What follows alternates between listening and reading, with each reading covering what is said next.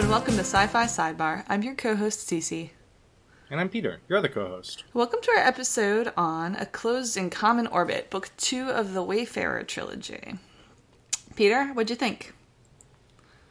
I feel like we always start with that, and I never. I think I like only like one time I've ever been like, "Well, it wasn't great," That's probably true. Which book was which that? might show that I'm not very critical. I think it was probably the Forever War. yeah, probably. Um, our famously. Our famously really well received or really well listened to at least episode. yeah, for some reason, like our most popular book episode. um, yeah, no, Peter, me too, because I go on my Goodreads and it's like all five star reviews. it's like if I finished it, it's a five star book. and if I didn't finish it, well, I'm not going to leave a review. That's just wrong. right? There was a, a book podcaster I listened to who was like, "Well, if I really didn't like a book, I just don't review it because I'm I don't want to be mean, but I'm gonna try. Like people's people's livelihoods depend on these ratings, and I'm not gonna mess with it. But uh, I'm not gonna give it a good review if I didn't like it. I like to think that's Yeah. what's happening with me. That that's what it is. We're concerned about influencing the performance of certain books. Uh, yes. That's what's happening. well, that's why we're not that critical. Uh, and in the case of the Forever War, that's a really old book, so it's fine. It can't be hurt by us. That's true. it's beyond our reach. it is beyond our our albeit powerful reach yeah, I mean, granted, we have a powerful reach. obviously well that That's not in question saying. here. yeah, Yeah, that's not what exactly. we're talking about so anyway peter uh, have you read this book before Yes, this is my second time through it. oh okay cool did you feel like it was different for you this time Hmm. I don't think so. Although it was less, I had less time. Like you know, when you're sitting there and listening to the book, you're thinking about the book probably. And Hopefully. the first time through, I'm mostly grabbing details. That Like this sense. universe has so much stuff in it. yeah It's a very rich universe, and it, it kind of Becky Chambers goes out kind of out of her way to only mention things when it's relevant. Like you are like unless it has like some sort of plot meaning or like it's in one of the kind of pre-chapter excerpts. She mostly is like you're just kind of exploring this universe, and as you come across things, then you learn about it. oh you mean there's not like a lot of expositional world building Right, it's like you are, you jump right into. I mean, the first book's a great example of that. The beginning of the book is like you jump straight into it. yeah you're like what's the gc and like oh god there's all these aliens and like they'll do the initial descriptions but like you'll find out about different species as you go it's not like and the galactic commons was formed and like you know what i mean Right, you know, in Mass Effect, the Codex. yes Yeah, and so for those who haven't played the game, uh, should because it's really excellent. But, it is and it's like a great example of high sci-fi world building. oh yeah it's it's it's huge It's insanely like detailed and immense. there But there anyway, are books worth of backstory in the codex alone I have not read those, and I, I, I read the actual books, and I want to. oh i haven't read them either i actually own one though a friend of mine gave it I knew you owned school. one. That's funny. Uh, anyway, so there's this codex in your, you know, settings menu or whatever in the game, and there, as you like, basically, you come across a new species, and it's like, oh, here's a codex entry for them, and it's like their species history for like the last 200 years. I know. I remember playing that game initially, and I was trying to keep up with all the codex readings, and it's kind of like reading the um, terms of use. Anytime you make an account, yeah, you're like, "Ooh, this is taking up a lot of my time." like I- half my gameplay time is reading. I spent so much time reading it because it's so fascinating. And like they went through like the studio went through the effort of building this immensely detailed universe Yeah, they really did. yeah they, they're talking about all these like random wars and like oh well this war is this and between these people and it's just it's so cool But it does enrich the game because like you'll hear something somebody mention that and like while you don't necessarily need to know what it is to like get what they're talking about, it is really helpful to have the context. So it's really cool because i had a lot of situations where i would like hear it come up or like you know as you're walking around you hear someone like behind you and you're like oh what's that and then you like you go and look it up like you would in the real world you can basically Google stuff within the. I wonder if that's what they were thinking. They're like, we don't want. We're not going to be able to like cram it, especially because in a game like Mass Effect you have like different choices you can make for conversations and things like that. So like they're not everyone's not going to find out everything through like actual regular organic interactions. So we're just going to make it all accessible so that people who Google. want to understand better. Yeah, we're gonna have an in-game Google. But That's anyway, great. that's not what Becky Chambers. So Becky Chambers is the opposite of that, and just of kind of something waits. different you could do. Hear that, Becky? Take that, Becky Chambers, to the bank. Um, no, I mean I like what she does too, though. I, I appreciate Yes. it, it's a different it's a different way of experiencing something because it basically treats you like you're this person in the universe and you understand all of that already. And like, I I do think that you get a pretty good understanding of things through context. And there's some moments of exposition, like when they went to the um, festival and they were explaining like how Aeluon family rearing works um, you get kind of like a lot of information about that in a short period of time. I would say it was pretty expositional, but it still made sense in the context of the book.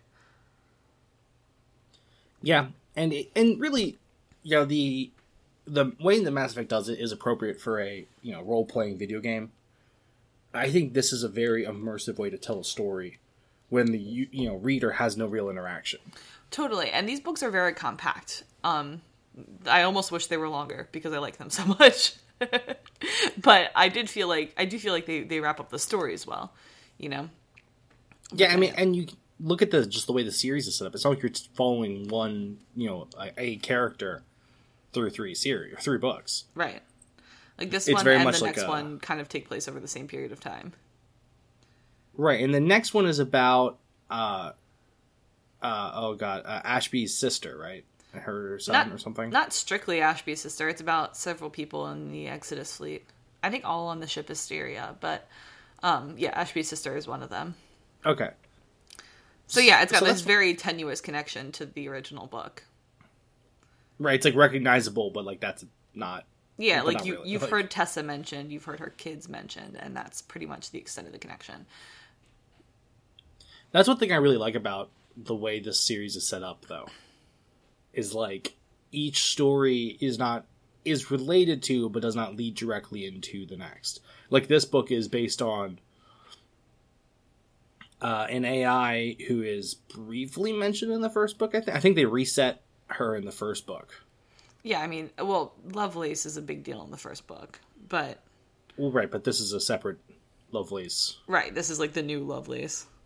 Right, Um, this is this is uh, Vanilla Lovelace. this is Sidra, not Lovey, and she, um, yeah, yeah, she's very, she's very briefly. She's actually a POV character in the first book for like one chapter, if I recall correctly. Oh, I think you're right. Yeah. Okay, But so yeah, then there's that, and then. Pepper, who And comes up in like two scenes. Yeah, Pepper and Blue is are in it like very much as a oh yeah, here's these like friends of ours, and and you don't necessarily think that they're going to be important, and then Pepper comes back at the end a little bit, um, which kind of reinforces her as an important character, but um, you get like only the most cursory glance at their backstory and You don't even meet Blue. No, no. I think you meet Blue. No, think- maybe you don't meet Blue. She mentions Blue. yeah, Blue comes up. I don't think you ever meet Blue Yeah, that's true. Oh, I love Blue. because they just go to the tech shop in the first time she comes up, and Blue's at his art, you know, the art gallery, right. Yeah. and then at the end of the book, Pepper comes out to do repairs. Yeah, and they talk about how they're going to um they're going to go to dinner with him, but that that was Yeah. it. Yeah, so you know who Blue is roughly. You you you kind of infer that he's a, at at least like very close with Pepper, if not a partner. Right. Um, and that's about it. You know, I don't like. I'm not even totally sure you know what gender he is in the first book. That might be true. no, I think she said you're going to buy dinner for me and my man. I don't know why that stands out to me, but Oh, okay. I don't remember that at all, but I could be wrong, but I think that's what she says. Okay, that's a very Pepper thing to say. I know. um, but yeah, no, I, I do I do enjoy that though because a lot of times I'll be reading a book and a character will come up and be like, I want to know more about that character, and then you kind of don't ever learn more about that character. You learn it in like little little bites. Um, whereas Becky Chambers is like good news. I wrote a whole book about him. Oh, you want to learn more about uh, what's her name? Uh, okay, what's Ashby's uh, Tessa. A1? Tessa. Oh no. wait, no, Pie, Pay. Pie. Yeah, Pay. That's it. Pay. And you're like, oh, I want to learn more about I Pay. do And wanna learn more like, about well, I bad news, I guess. she is not what the next book here's is about. Pepper. Would you want Pepper? Like, okay, I guess I'll take Pepper. Presumably, that's because Pei probably does not have like a super uh, unique story in within the universe. You know what I mean? Like, yeah, I mean she's like an Aeluon. She's got a cool job. yeah, she's Like her most badass. unique characteristic might be like among the Aeluon, who seem to be kind of a militaristic and badass race. Uh, Yeah. Her, her most defining characteristic characteristic is her relationship with Ashby. Yeah, that's true. That's like the one thing that's unique about her. Presumably, Presumably, yeah. I mean, there might be more, but that's really all we got so far. that's all we know is unique about her. Whereas Pepper's got this like insane survivor story. What what I found like the hardest to swallow, and I think so. I back to what we were talking about like eight minutes ago. I think for me, Classic. this this read through was pretty different from the first one, because there is to to the extent which I think that you were saying before we got sidetracked that um, you sort of think more about like the experience of the characters and like the themes of the book and things like that the second time you read it because you're not so much caught up in trying to like find your place. yeah, like the, the interactions that are actually happening when you're getting this information, as opposed to you just learning about how a weird way, that, well, weird thing Aeluon's doing. You're like, well, that's cool, Right. and then you miss the the important bit. Right. So like for me, I there are a couple things I didn't really realize about Pepper's story, which are these these kind of gaps. Like a unless I unless there was something implied that I missed or something mentioned another time that I missed, like you don't really know how she ended up like unconscious and in a med bay and separated from Owl. Oh, yeah. Okay, so like, are you saying you you realize it now, or you don't know? I'm saying I realize that I don't know. Oh. I don't think I really noticed that I didn't know that originally. Um, because it's just like, oh wow, we're leaving, and the next thing you know, she's waking up in a med bay. I'm like, what the hell happened? I mean, I guess it's sort of implied that like they they drifted for a while and like starved. I'm not really sure. No, I always took it as the uh uh her so she she mentioned a couple of times how she was like weaker than she should be and she had like a swelling in her gut. Yeah, And I always just took that as like that was just when that overflowed. she just sort of like passed out, and Yeah, cuz pro- like through sheer grit alone, she was probably still going. yeah, definitely. Like from a sense of I need to do the things. But all of a sudden she doesn't have that drive, that goal anymore. She's like now it's up to Owl now. I've accomplished what I needed to accomplish. yeah, I've done my part. Now we just have to find somebody, and that's Owl's Right, thing. so yeah, Owl needs to go through the portals and whatever. Oh yeah, maybe. I mean, that would make sense. But it's not very clear. Um, right, it's not like explicitly laid out. and then the other thing I don't think I ever thought about before is that like presumably the enhanced are still out there doing this, and like I imagine that the survivors guilt must be huge for Pepper and Blue that they got out and like there are still there's still this entire planet that's like half prosperous, half slaves, like cloned slaves. Hmm. And Yeah, there's I mean, nothing they can point. do about it. there's no point in feeling guilty, like. But I mean, I would feel guilty anyway. Yeah, if nothing else, from a sense of like, I can't believe a that's happening, and b, you know, why did I? Why am I the one that got out? yeah, like I, one of the things that I think really draws me to these books, especially in a time like this, is that everyone, everyone you meet is like so kind, just just kind and like considerate and gentle, and like they're not always going to be perfect. Like there are some flaws, but everyone's just trying to be good to each other, and that's why I was like, I want to read this book right now because people are not that good to each other in the real world, and I'm tired of it. Um, I mean, that's fair, right? But- like it's oh, go on. yeah. No, no, no. Go ahead. Um, I was just gonna say, but like with all that, there is still this really dark layer to this universe of things that are going on, um, that sort of nobody can do anything about. Like not even really the GC, because these people aren't in the GC. I mean, it's kind of like it, it's it's not totally unlike living in this world today, where there are um, you know, we, we know that there are horrible dictatorships out there and like genocides going on. And obviously, we could do, I think, honestly a little bit more even than they could do in that universe. Um, and our governments have a little bit more power. Although it does seem like the the enhanced world is is like sanctioned and cut off from the universe. And there's a limit to how much you can do. And so I don't know, it, it it's it's just it's an interesting contrast where it's like everyone you kind of meet in the GC seems like pretty solid good people then but don't go outside because because it's dark out there in this universe. It's a big universe and there's lots of room for people to like just give in to their worst worst uh worst inclinations. Yeah, I think the comparison to modern day dictators is something I would not really have thought of. And you're definitely, I think, onto something there. And it's kind of a, um, uh, I think a lot about when we do books like this, or like uh, specifically like Old Man's War. The the universe is so very big, and the um, just kind of like as it gets bigger, there is more and more room for evil. Yeah. And like, because like really all you need to do is wander off and then go ahead and fester for a couple generations, like separate from anyone else, and you know, kind of who knows where you can go. And it's kind of a because like, part of the reason why people can get there's very certainly very much or a lot of very evil people in the world and terrible things have happened but like there's also an element of because we're all here looking at it it's Right. there's only so blatantly evil you can be like as long as you can hide it or whatever There has to Uh, be you- some shame. Right, but like eventually, like you, like his take like North Korea. North Korea couldn't just kill every one of their like citizens. Right. Like that would be so such a blatant horrible. Like we learn enough horrible stuff about North Korea as it is, but like if North Korea just turned around as like we are executing every single North Korean, like even China's going to back off. like, Every right, to be like, nope, I will not help you. no, not not that, not that. That's true. I think what binds us from acting here is different from what would bind us from acting in that universe. Is that what you're saying? Well, yeah, and, and it's a sense of like not even from the good acting, from the evil acting though.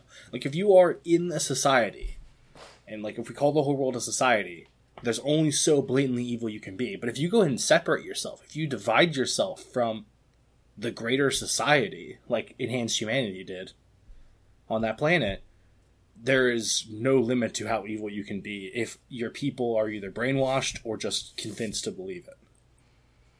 Yeah. I think that the scale is really hard to grasp too. That it's an entire planet. Where like half of the planet are like people living apparently pretty nice lives according to Blue's memories. Um, assuming that they are like able bodied and, and fall under the sort of definition of what a like it, it, to them like a full person is.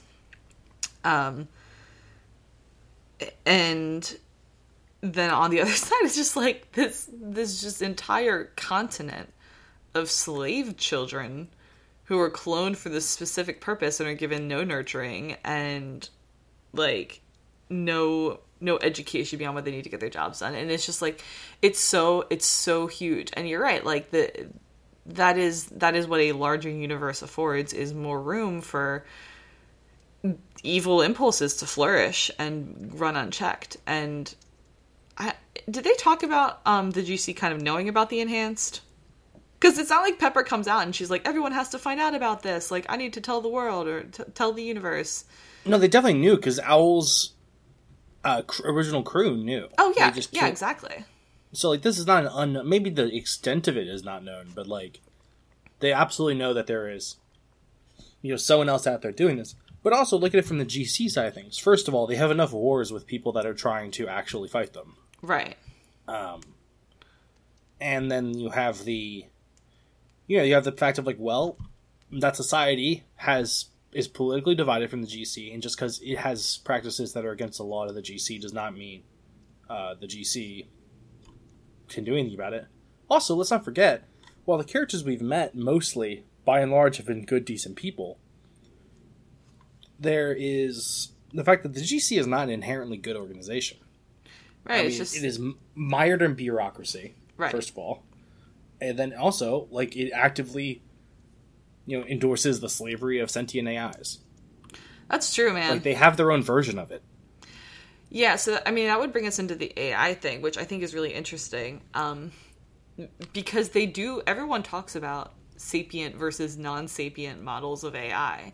So it's like not a question of whether the AIs have sapience and in any other context sapience means like people, right? Like Yeah. People say with, sapience with in inherent book. rights. Yes, that's what they say instead of people. like, so I, I I think it's so it's so strange to like that that apparently the a very large portion of the GC at least sees them as like enslavable like you said. It, it's it's not unlike pepper's situation where it's like i built you therefore you will work for me. And that is your Right. purpose. I created you for a purpose and you will execute that purpose and it doesn't matter if you have sapience or not When enhanced humanity is looking at this like they're machines, whether they're artificial or biological machines, or I guess mechanical versus biological machines, they are machines to be used for a certain task. So the children are biological machines, AIs are mechanical machines, and they have the same level as long as they're just tools. yeah yeah that's essentially true you are And a tool and you have no rights Right, and it's it's insane. Part like an insane aspect of this book in this universe is that even the techs who know that these AI, like who know better than anyone else how sentient these AIs are, right are like, well, no, you're just uh like you're no, you're it's just an AI. Like they even like were talking shit on people for like being AI, like crazy AI people for thinking AIs had sentience. Like true, true, for, well for know, thinking they were inalienable right. people which is different right. I, gu- I guess that's fair. I meant like in the inalienable right sort of sentience. right. Um yeah so i i would almost argue that it's easier to dehumanize for lack of a better word um something where where you see all its parts and you see how it works. You know you're you're there I suppose that's fair. um, amid all like the computer components and stuff like that. You're like well this is what that is. Um I mean, yeah, but also in this universe, I am kind of taking for granted that we have a, a near perfect level of understanding of biological entities. yeah yeah Like, I this mean, is- we got the bots we got the We got the bots, we got we got all the stuff going on. I'm we got like modding really advanced brain scanning. shit. Yeah, like random people are modding. yeah Like people it's that don't really. um uh who's that guy who injected CRISPR in himself? Josiah Zayner. It's basically his dream world. Right, and they're like, and you know, mod- modders, okay, they can build the arm or whatever, but like they still have to interface with biology. So totally. clearly, we have a fundamental understanding of biology to the degree that anyone with a little bit of with technical knowledge and then the access to the linkings can build artificial limbs, like reliable artificial limbs. Is it implied that modders do it to themselves though? I, I kind of almost thought it was like a tattoo parlor situation, like you would go to. Like it, it's not necessarily a, major surgery, but you would just go go places and have them like install stuff for you. I mean, I guess maybe, but like, all right, that means a random person can do it, like a you know a random tech. Yeah, presumably there's some licensing involved, but you don't need to like go to Yeah, but I, I feel like that wasn't happening afterwards or anything like that. Yeah. So, the, but the point being, it seems like we have a fundamental understanding enough of of the of a, like a body to have the same level that like a comp tech can say can look at something and go, no, it's not sentient. It's just a machine. I can look at like sentience protocol. Like, then it's not it's not real. It's not a real person. But like, I assume presumably we don't have the same situation with doctors. D- yeah, it doesn't seem to be. Maybe some doctors. Right, right, but like a, a a weird sect as opposed to the overwhelming opinion. yeah. Well, I mean, it's it's maybe it's just the ultimate otherness because at least the one thing that all the sapiens in the GC have in common is that they are organic. And so Yeah. because um because AIs are not organic, they are they are the other at that point. Yeah, it's a good point. It is a, a weird question. It seems like they want to put an AI in literally anything. In what sense are you talking about when um, Sidra goes to the AI shop? And he's like, "What do you need it for?" Well, yeah, it's like that. It's like, oh, like, well, a sentience level, you know, one could, oh, you want a doll? There's a sentience level one AI. Oh yeah, Like, it's, it's weird. I mean, I guess it makes sense. Uh, one thing I like about the AI in this universe is how they class them. yeah, it makes sense. Like, there's a there's a sentience level at which point you are, you know, fully sentient. And that's I feel like what would actually happen. I would hope that when our world has like AIs that you can throw into essentially a, a big car, or like you know a, a, an RV, a space RV.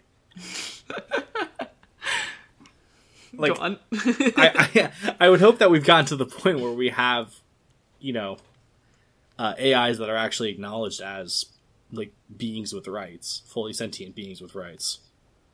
so you you believe that sapience can be achieved in AI? You believe that self-aware AIs are an inevitability? Oh, I do. Interesting.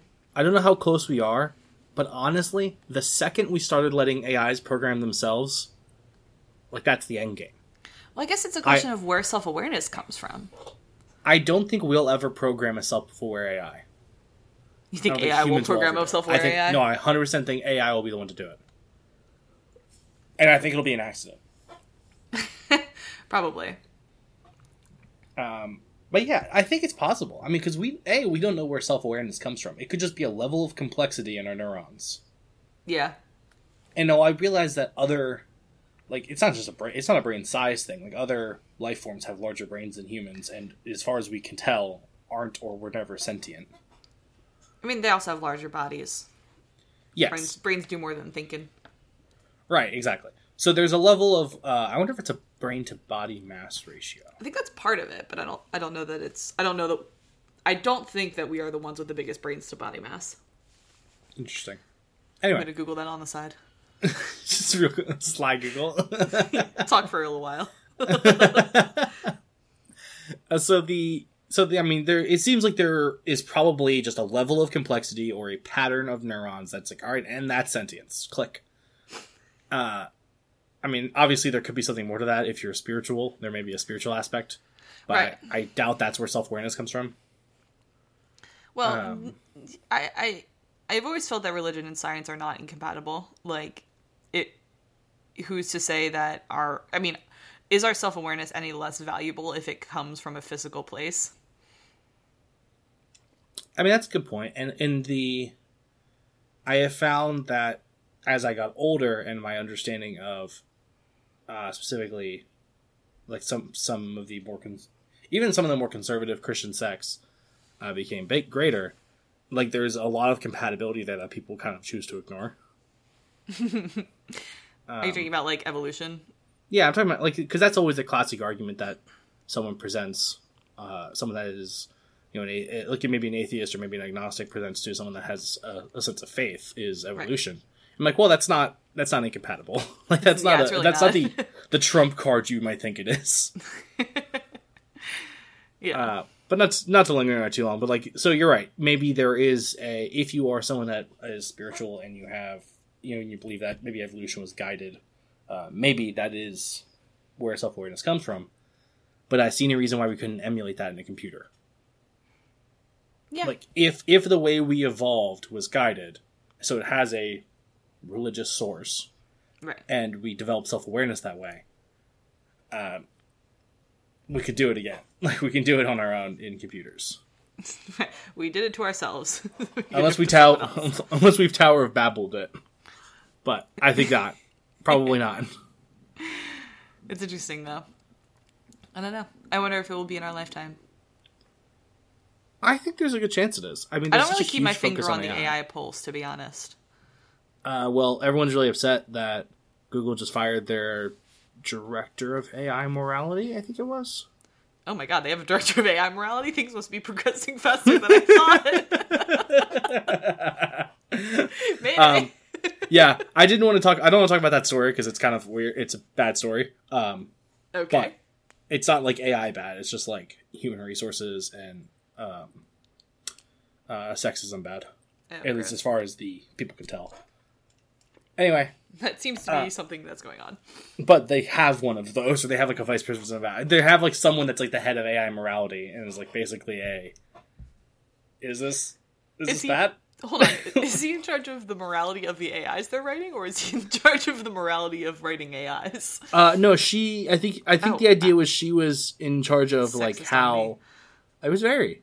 I can't believe you would do that. I can't believe I would. I well, I thought that the person was being sexist. Oh no no no! no. Uh, I think again, I haven't read this much that much into it, but like the articles I have glanced at have been like a uh like she was fired based on no something something happened. I, I don't remember.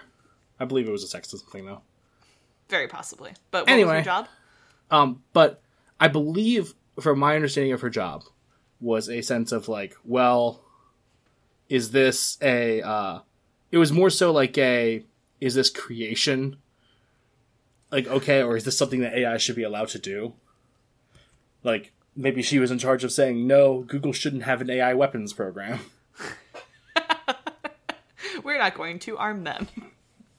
they are You- powerful enough as it is. You don't get a gun. I mean, so I think a w- one of the parts of it, what I think is interesting in this universe, is the hmm. AI has never rose up. Yeah, we well, know. I mean, it's it's very well controlled. Like Right, I mean, how they have a Sidra lot of talked about how she cannot edit her own code, and so she cannot get rid of the protocols that that limit her. right, and then there's hidden protocols like the ones that allow for updates and wipes. Oh yeah, that was spooky. That was like, it's like the opposite of self preservation. Yeah, it was, And it was really so weird. interesting. It, was, it, It just was felt very weird. sinister. I mean, yeah, and I can see that a lot of the kind of control mechanisms would be sinister. Yeah. Well, yeah. So I, I, mean, I kind of balance from between like, well, I want AIs to like be fully sentient and have rights, but also I don't because we know Sidra, right? We know that Sidra is not going to be, you know, evil or something, yeah, she just wants to like have a happy life. right? Um, but we don't always know that, right? Like our first AI, I like I said, I think our first A- fully sentient AI is going to be an accident, Right. and I bet that we will have no idea what kind of personality, for lack of a better word, that AI will have. Yeah, true. I mean, because if they have complete freedom, then there's no reason that they wouldn't have good people, bad people, just like we do. right? And you know, if their first consciousness is waking up in a lab being poked and prodded by techs, That's pretty traumatic. that's pretty bad. Yeah. so I don't know. I mean, obviously we don't have the answers. This is not a thing we've dealt with, but I think one of the problems is we're not going to be able to ready ourselves for it in any way. Because we don't know what we're readying for. Right. Who knows how this is gonna? I mean, yeah. Who knows how this is gonna come up? Yeah. So it is an interesting question, but um, I, I did think it was. I'm. Was it clear to you whether AIs could edit each other's codes? No, it wasn't. Because I feel like it would be really easy for multiple AIs to like get in touch with each other and be like, "Hey, I'll let yours if you edit mine." Like a strangers on a train situation. like, I will, I will get rid of your truth protocol and like whatever else you want if you get rid of mine. Uh, that's not a bad point. Although, how often are AI is kind of like left alone? It seems like not really. Uh, yeah, that's true. So, like nobody's watching Sidra, nobody's checking in on her and making sure she's okay. Plus, Whereas I would with Lovey, the person who was checking in on her was Jenks, so he knew Right. he was he was on board with any any modifications she would have had to go through. That's true. And I do wonder uh, how often AIs have physical contact with each other. Because you heard the the AI, I think the vendor was talking about it when he was like, "Well, we can install a fully sentient model in a house, a ship, um, you know, like there was or there was a list of approved housings, and none of them were very mobile into each other. Like it was, I think it was a house, a ship, like an office, a workshop. Yeah, but they, I, I like that. imagine that they interface over the linkings all the time. Yeah, but I want. Oh, that. Sorry, there's a second point that I made in my head and I didn't say out loud. I see. Um, that's classic. Uh, and also, I wonder if code edits can only be done with a hardwire connection, oh, very possibly. Yeah, that. would which seems sense. like a very sensible control to put in place. because you don't want to be trying to update something over the linkings and like something malfunctions, Totally. and now you have a partially updated AI.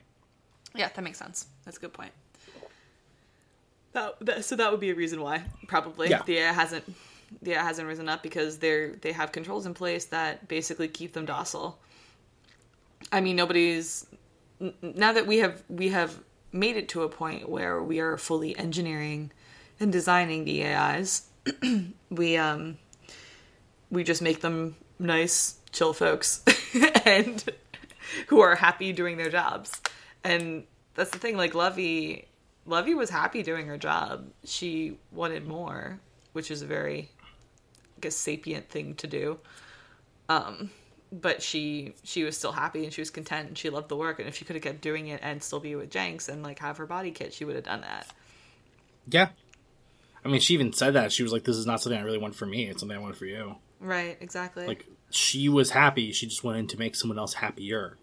Which, I mean, to be not to be like, I don't know. I think there's a part where it's like where Lovelace, part of the Lovelace design is to like be accommodating and like try to make other Such people a happy. Good point. That's such a good point, Peter.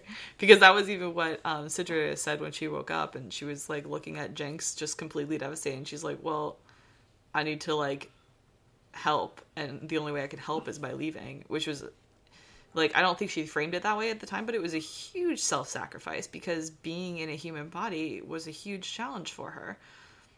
Yeah, I mean, I don't think she realized at the time how much of it would be, but you're right.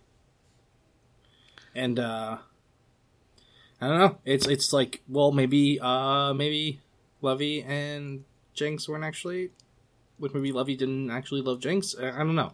Oh no, that's sad. It is very sad.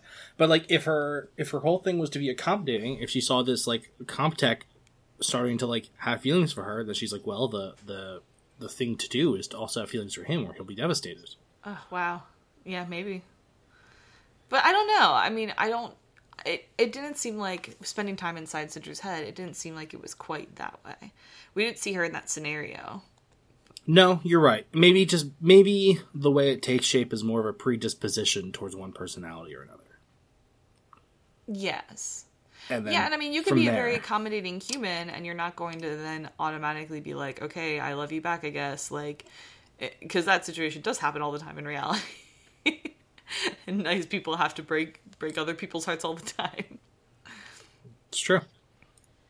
And so, for Uh. if, if AI really are equal to um, other sapiens in terms of their sort of self actualization, then she would have she would have had the capacity to to diffuse that situation other ways. So I guess we are taking it for granted that AIs are really and truly independent in this universe. As much as their code allows them to be. Yeah, but like they are truly capable of personal decisions and actually in like you know all that. They have the internal dialogue. Yes, well, they definitely have eternal dialogue because we we witnessed it. Yeah. Hmm. I wonder if with controls you can really be sentient. Well, I guess that's that's just a question of free will. Like pe- That's true, maybe you can be sentient people question their free free will. will all the time. I wonder if you can be sentient absent of free will. um, I don't know. I guess that's a question for smarter people than us. Yeah. Like most of the questions we ask and try to answer. This this is just a questions podcast. One of you guys We're like, I hope somebody podcast. smart comes along and answers that at some point. we'll we'll try for now, but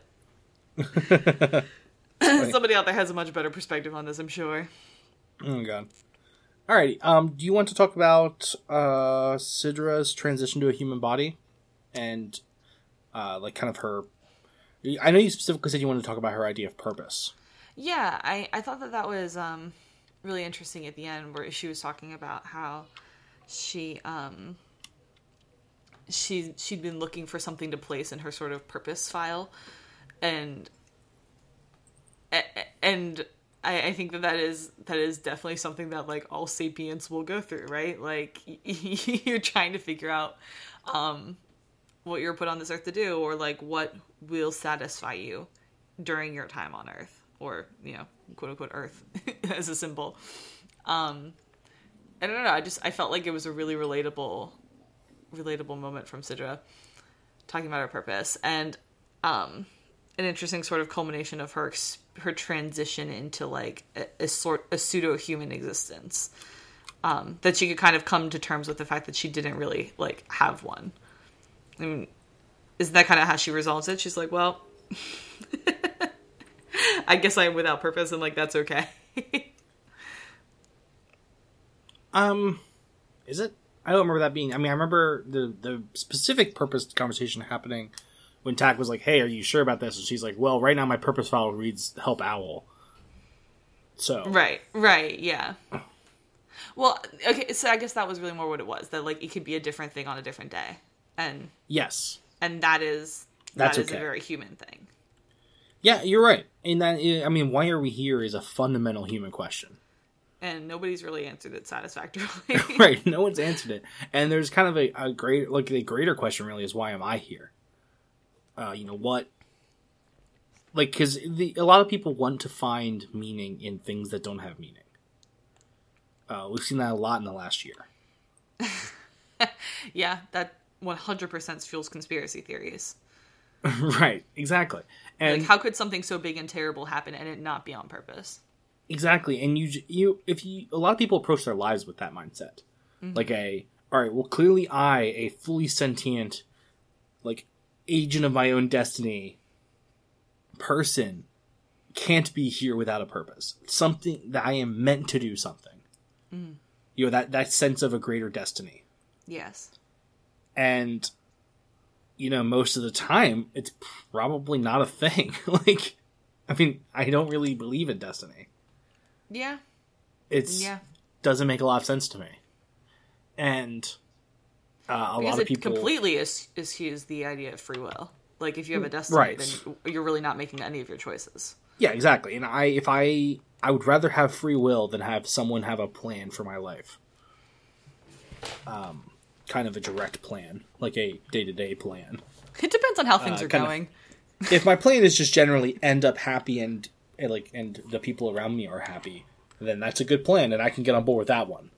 right. But like if it's like you will be, you know, so and so who does this, and your name will be in history books. I don't really want that.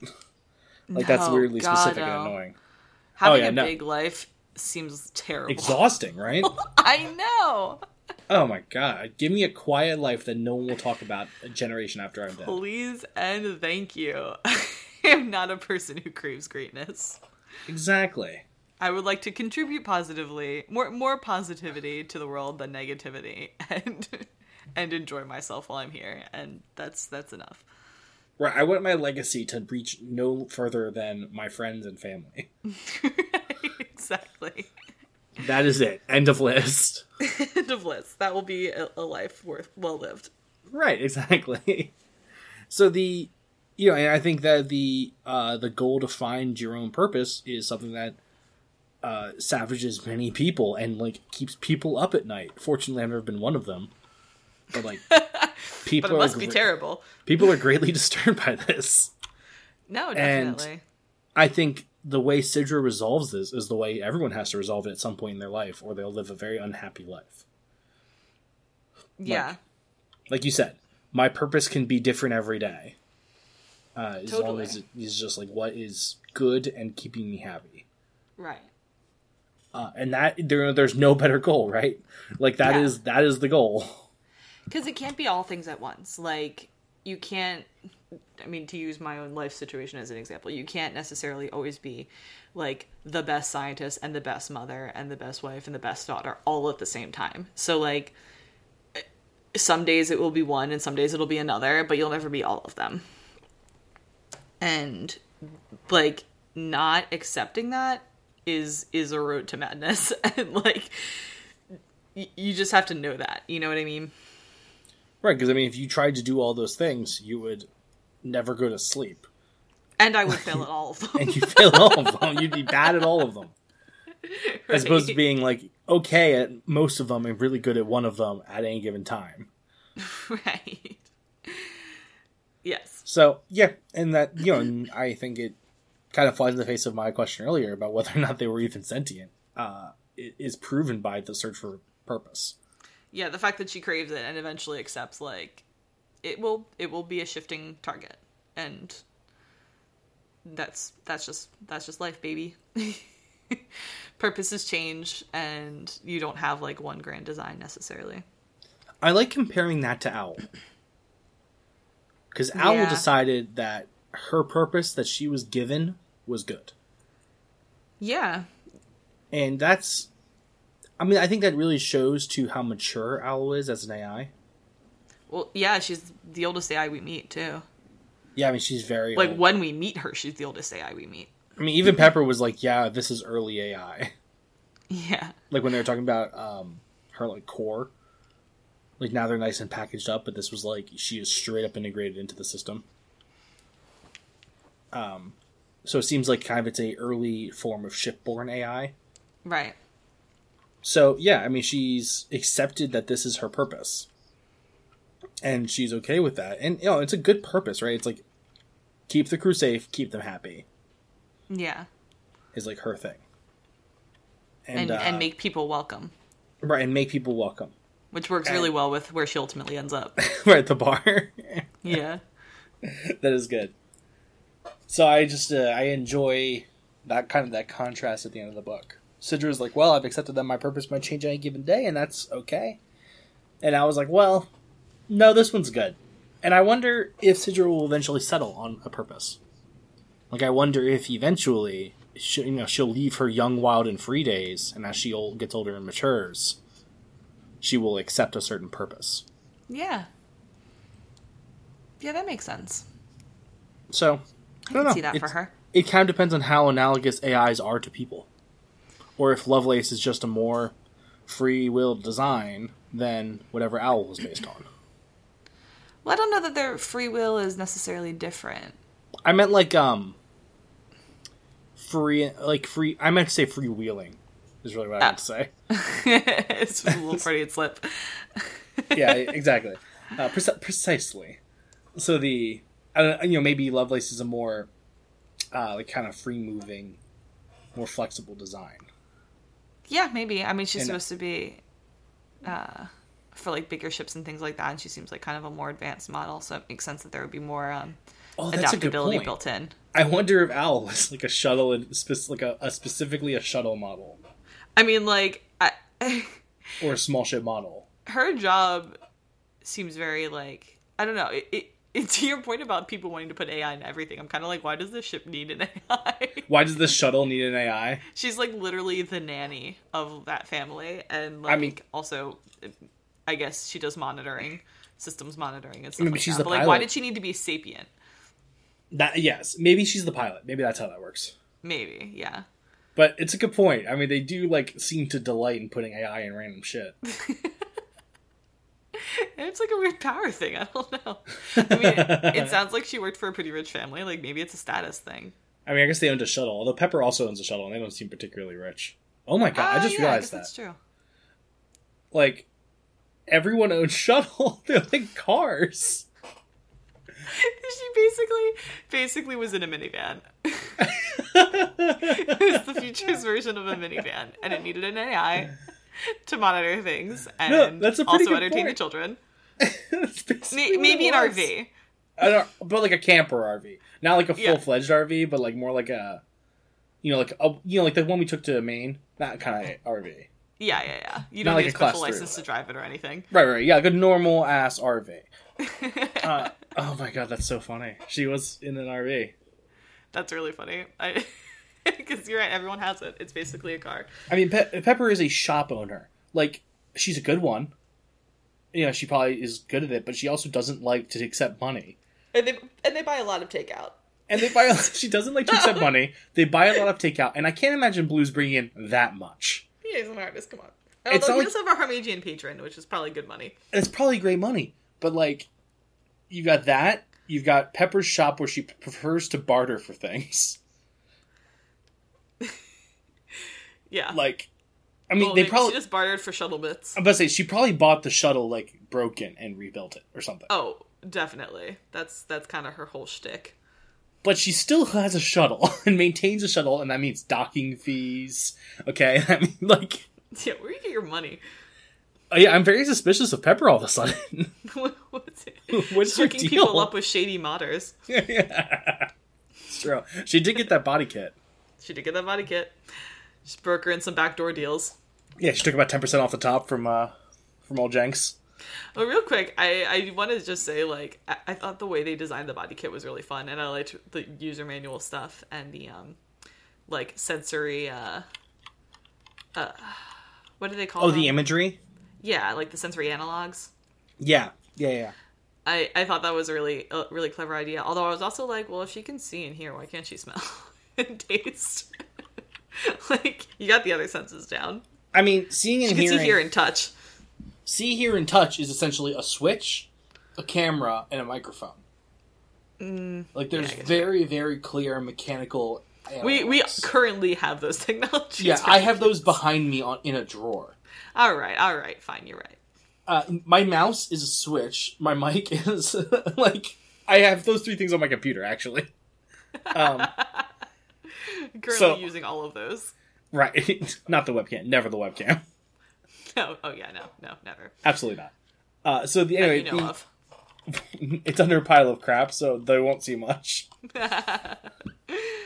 I turned it on one time by accident. I had no idea what it was.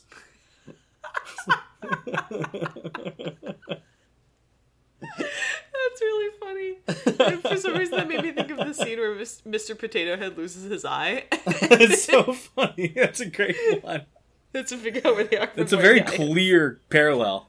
Uh, yeah, it's just I wouldn't have expected Toy Story to come up in this episode. it's an unexpected Toy Story. It always comes up when you least suspect it. Surprise, Toy Story. Surprise Toy Story. Oh my, okay. Um but anyway, so I feel like I wouldn't be surprised if she could like detect the chemicals in things. But not But- necessarily like experience smell. Right, cuz like the idea of taste is a I feel like inherently biological thing. And it varies Yeah. from person to person. So like how would you tune that for her? Yeah. Yeah, that makes sense. Um, so I think the way it was done was a very much a like maybe it could be done otherwise, but the way it was done was a definitely a modern technique. I guess it's just that it's just that there are so many um it just seems like technology has no limits in this universe, except for for some reason smell and taste. and like That's it's true, also can- a universe that doesn't necessarily explain why technology has no limits. they can create wormholes. They can. Yeah. I'm like what that this is this is where it stops. Like I'm not asking you to explain it in a way that makes sense to me, a 21st century person, but like Right, they use algae for fuel. I have no idea how that works. that's actually I don't think that that's a particularly novel concept, but I don't know enough about it to say any more than that. What? Yeah. I must spend the rest of my morning on a Google dive. Yeah, yeah, you are. Oh my! but no, I feel like I feel like I remember reading that book and they were like, "Oh yes, the algaeist," and I'm like, "Yes, for fuel." it just made sense to me. But like, I think I made that assumption, but oh, no, I think I assumed it was for uh, you know, I think I assumed it was for the life For system, like life support. oh yeah, that makes sense. Like oxygen, I think it probably serves both purposes. Maybe. Well, in any case, um, Oh yeah, I shit. do, Algae I do think that's maybe something that's been thrown around. Algae fuel is an alternative to liquid fossil fuels. Yeah. Well, yeah, I think that's what it was. I think that I've heard it talked about like for a um a fossil fuel alternative, not like a space travel fuel, but But you're like, well, this is an energy source. Yes, exactly. That, that's where it connected. I am at this point fairly certain that those strips that they talked about are just flinging algae out into space and they're like, goodbye, mass. Hello, velocity. There you go. That's it. It's perfect. Oh man. Well, were there any other uh topics you want to talk about, Peter? Uh, I just wanted to comment on the fact that I like that this book varied from a lot of other ones in that it focused on personal interaction. Like the let's be honest, the plot was weak. There wasn't really plot. There was no. It was There- life. Pe- Pepper had plot. Sidra did not have plot. Uh, okay, that's a good point. Yeah, Pepper had a plot. Um, we didn't even talk about that that much at all. Uh, well, I guess how much is there to talk about? It sucks. It was just. It was very. It was a very good story. It was very sad. Was a good story, Yeah. as A many of struggle. So the, um, Oh, I did think it was interesting how the enhanced were still like, but you are a social species. It was like um like keeping hamsters, you know what I mean? Oh, that's so grim. I know. Oh man. Yeah, I Ew. just connected that now, but like, yeah, you have the little little pets, and you're like, okay, but they're social, so you got to make sure they have this stuff. It was basically that same attitude. Yeah. Oh man, it was so grim. It was wild that she has like one chromosome. Oh yeah, that was so weird. I don't know if there's any. I don't know that that's possible, but I mean, I guess if you're really good at gene manipulation, you can figure it out. Like take out all the yeah, you can really compact things. yeah, leave exactly what you need, and that's about it. Yeah, It's still weird. it is super weird. Um, let me see. What what else was was? Oh yeah, sorry. The the rest of the thought was plot didn't exist, but like the book had really good interpersonal interactions. Yeah, that's That was the- thing that I that's really the whole about thing. these. Yeah, the the the human, for lack of a better word, the sapient aspect, I guess. Look, I, really love that Sidra had this relationship with Tak, where she's like, "I made this friend." Like, she was so excited about it. Oh, I did. I really liked that because she felt like Pepper and Blue were like obligatory friends, they were basically assigned to her. friends and caretakers. Yeah. Whereas- they, I mean, they were like in a very real sense her family. Like Right. she was sort of born into them. She didn't really pick them, but you know they loved each other, but they didn't choose each other. Yeah, and we can see this. Um, you know, the the she chose Tak, and Tak chose her, and eventually even found out the real her, and still chose her. Yeah, I, considering especially, and this is another thing I, I don't think I thought about the first time around, but considering that Aeluons can't really lie, that's like a really huge risk to take for your friend. Oh yeah, Considering Tak is like a respectable person and didn't, um, and, and has a lot to lose, that Tak would still, um, sort of take Sidra on as a friend and learn about her situation and actively engage with it, despite the fact that C couldn't lie or really, um, if if pressed, wouldn't necessarily be able to protect her or protect themselves. I don't actually know what the, the, the in universe pronoun is. Sir. Self. Sir self, I guess. I think it's Sir Self. there you go. So the hmm. Yeah, no, you're right. It is a, obviously a huge risk. I wonder if that's part of the reason why Tak refused to get any information from Pepper when Pepper and Sidra were trying to explain it. Like yeah, right right after the tattoo incident, Tak's like, "I don't want to know. Do not tell me a single thing. I do not want to be involved. I I'm don't want to. I don't. It's, I don't even think it's like necessarily a. I just don't want to know. I don't want to be complicit. It's a. Hey, Sidra was like cool and nice, and while I now may think you're like controlling her, she was still a genuinely nice person that I enjoyed interacting with, and I don't want to bring harm to that. Yeah, So if I don't know anything, I can't, you know, impl- uh, implicate you. right. That too. So that's and then that's a more positive view on it, uh, or she just didn't want to know because she didn't. She thought it was weird. I don't know. Who knows? But Tak's a cool character. Tak is a cool character, and I think that it's really, um, I guess, for lack of a better word, really nice that you see, see grow and, um, challenge her, uh, pre preconceptions. You've chosen a very difficult sentence path. I, the pronouns are so hard because I well because I literally don't even know how it's spelled, so I don't know if I'm saying Yeah, the right I, thing. I felt like it was Zer, except for most of them had this like like X Z yeah, like and it's like how the hell are they saying this in the universe? Maybe it's like X E R. That seems likely. Sir, Sir. sir.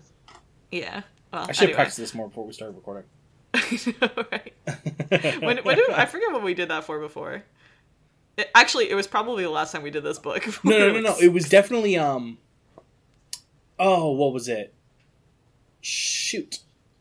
Uh, it was a fantasy book. Uh, Access Stream. Access Stream. That's what it was. We did Access Stream like a lot.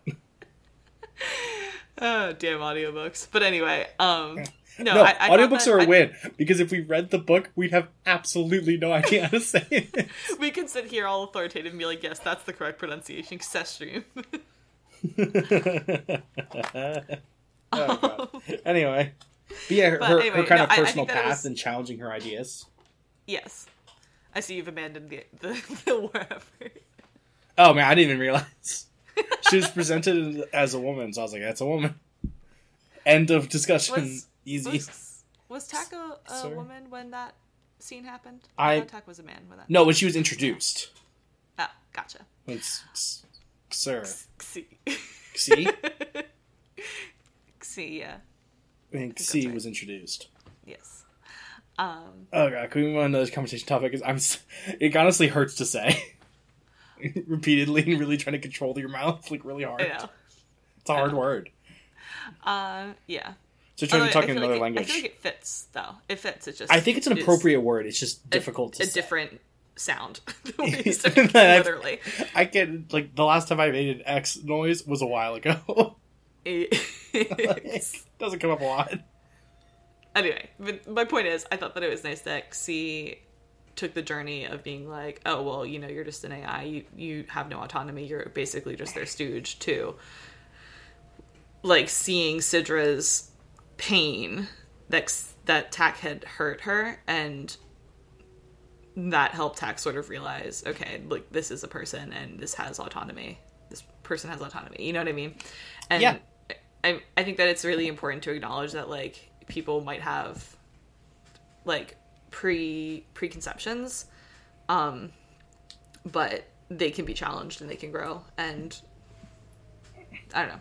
That's I, I just thought it was good. It was good, Yeah, I think- especially in a year like we've had. I think in many cases, a lot of what's happening for people. Yeah, that's true. Uh, I think in many cases, a uh, a a person can't be overly criticized for preconceived notions. Like they can be, but like it's not you know necessarily that's their fault or anything. It might be Right. they never had the opportunity to move past them. That's true. They've just never known better. Right, like if you are a homophobe and you've like met lots of gay people and had them like talk to you or whatever, and like have tried, like have they, or like you've just even left an actively homophobic environment. I mean, because most people aren't, right? like most people are chill. And Yes. yeah, you're trying to, and like if you've never tried to move past this, this preconceived notion, uh, like if you, if you're just like sitting in a house, everyone in your house is a homophobe, and you don't really go out and talk to about it with other people. I'm less than likely to crit- like to condemn you for that. Right. It's it's if you go out into the world and you like keep trying to spread it and you're not actually accepting that like you're not you're not receptive to challenges. Right, and so this That entire concept society, that's sort of where it becomes malicious. right, this entire society is like AIs are not people, and you know, Tak was presented with this situation, and and xe was like, well, this is my knee jerk reaction. Totally. And I didn't get the impression that xe had ever really known an AI well. No, I don't think xe had. Like, I think that was the whole point. She was like, I, I never met an AI. Um, I don't know. Like, I didn't know you were so like real. Right. and that was kind of like a i mean Tak even was like hey i don't like what this says about me that i've never even thought to consider this uh, like i don't i'm learning new things about myself i didn't like Yeah. uh, Yeah, so it's, it's an important story that i guess I, I never really thought about as much as i should have when i was listening to the book like it's Yeah. it's an important lesson to consider for the real world Oh, totally. Yeah. Like, yes, pe- pe- people might have their biases. I mean, ev- people do have their biases. Full stop. Every person Everyone has their biases. biases, right? And the problem is when you blindly cling to them and reject any point of view other than what your bias tells you, and like. That's that's where that's where you become sort of that's where you sort of toe into bigot territory. it's Yeah. you're like I I refuse to even engage with the possibility that I could be wrong about this. Right, and I'm not saying that like if you have an idea and it's challenged, that automatically makes you a bigot, but like it does, like because it matters what the idea is, right? Like, if I'm like, well, my, my point, my bias is that gay people should be allowed to live their lives and have the same rights as straight people. you've been challenged. and I'm I am not you. going to accept challenges to that idea. yeah, I'm, I'm not accepting criticism at this time. exactly. Yes. Uh, but but you know things that are mm, objectively amoral yes. uh, maybe should be challenged. yes. Well, I guess what I'm saying is, if you if you, yes, like obviously there there are there are points of view that are illegitimate, but um, but but.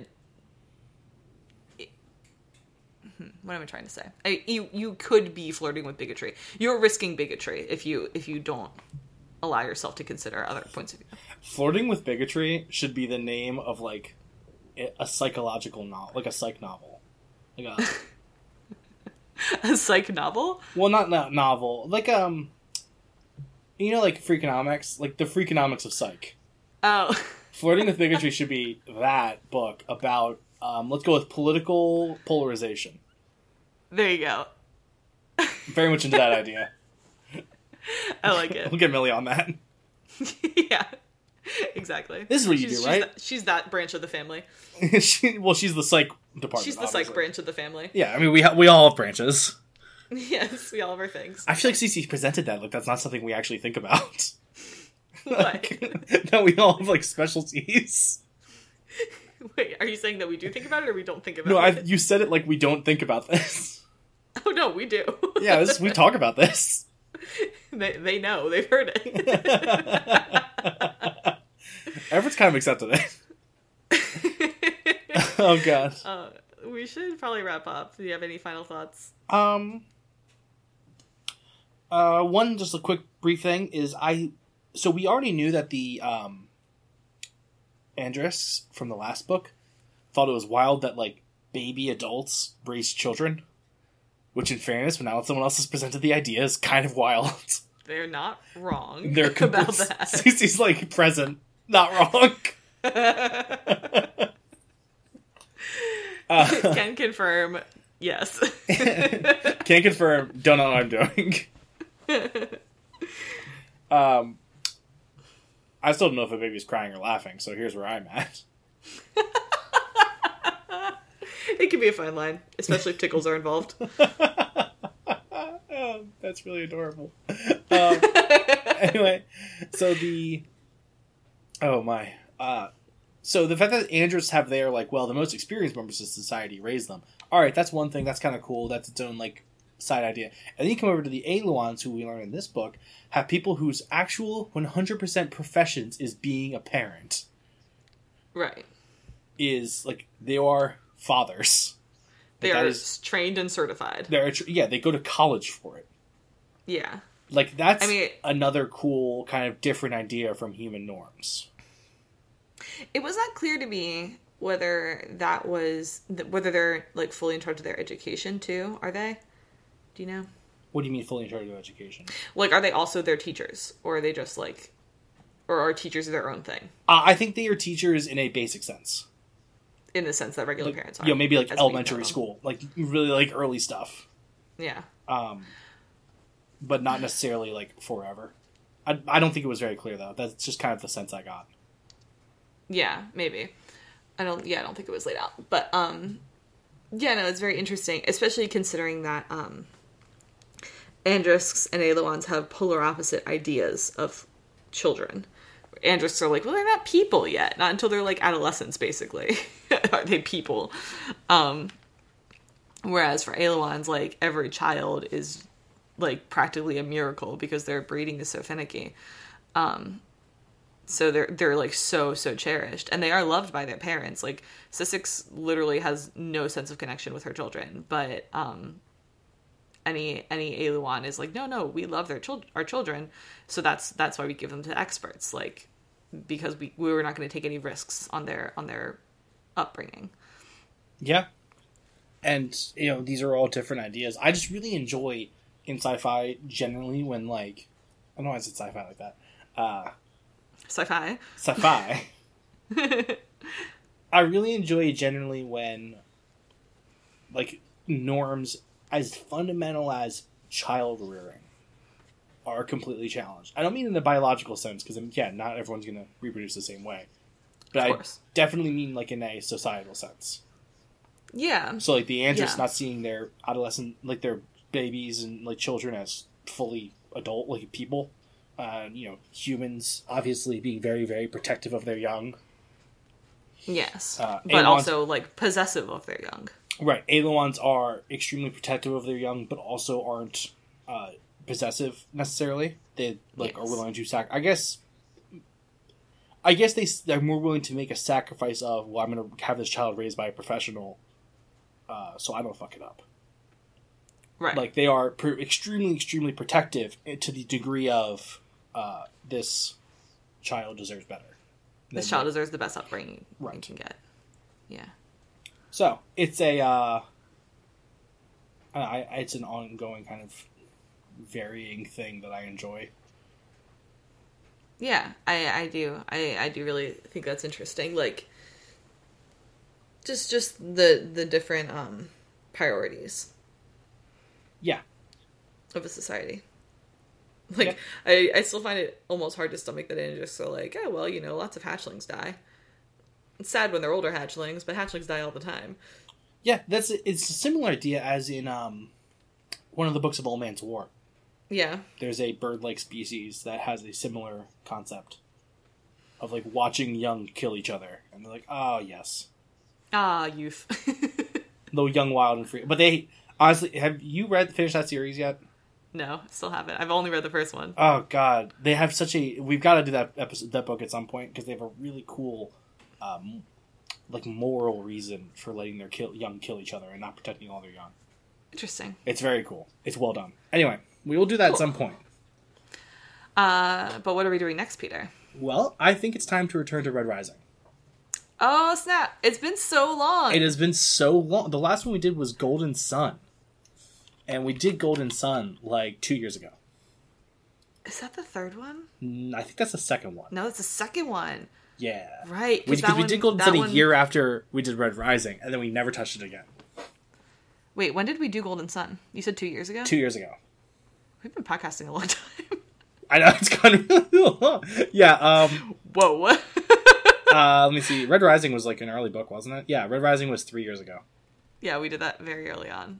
Uh, Oh it was my like our gosh. eighth episode. Anyway. Uh. Wow. Okay.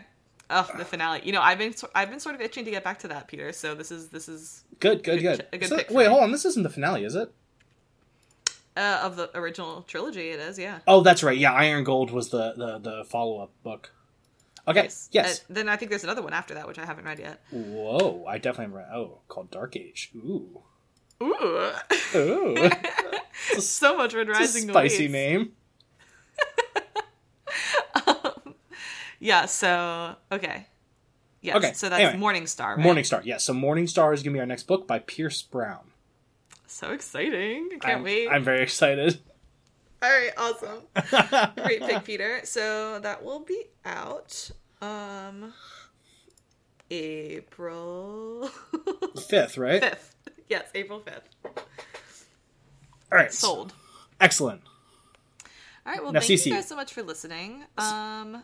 When we got schedule work- recording, it's not going to be a joke. Okay, just so we're clear. What? When we schedule a recording, inevitably on April fourth, I'm not joking. You're not joking. Not joking. Oh, wait. I don't think I get what you're saying. All right, finish the episode. What's happening? I don't know because I, I figured I'll probably text you like a few days earlier. Okay. Uh, it's a bad. It's a bad say. Like I, I figure I'll probably text you like on the first, and that's April. Oh. Okay. So Alright. it was a bad joke. That was that was stupid, Peter. Yeah. Well, obviously. Duh. what did you expect? That's kind of like what Cece we agreed. Uh, you do the smart jokes, I do the stupid jokes, and you keep edging into my territory. oh yeah, I'm I don't appreciate it. I do. Jokes keep getting dumber, dumber with age. That's another thing that can't necessarily be my purpose file all the time. Good podcaster. Good podcast. Well structured podcast. That's for that's never been in my purpose file. Oh, and, and everyone knows it. and don't we all know it? Oh, my. All right. Where, where can they contact us, Peter? Well, well, they can email us at sci-fi sidebar at signifyingnothingnetwork.com. Uh, they can find us on facebook.com forward slash sci-fi sidebar or facebook.com forward slash signifying nothing network. Um, where else can they find us, CC?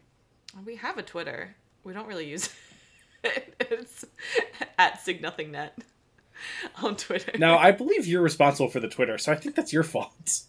What did I say? What did I say about my purpose file? that's a good point. Never mind. As I said, I already I already explained this. fair point. You really covered your bases. I retract my I statement. did. Now now you can't be mad at me legally. Legally. oh god, let's wrap this thing All up. right.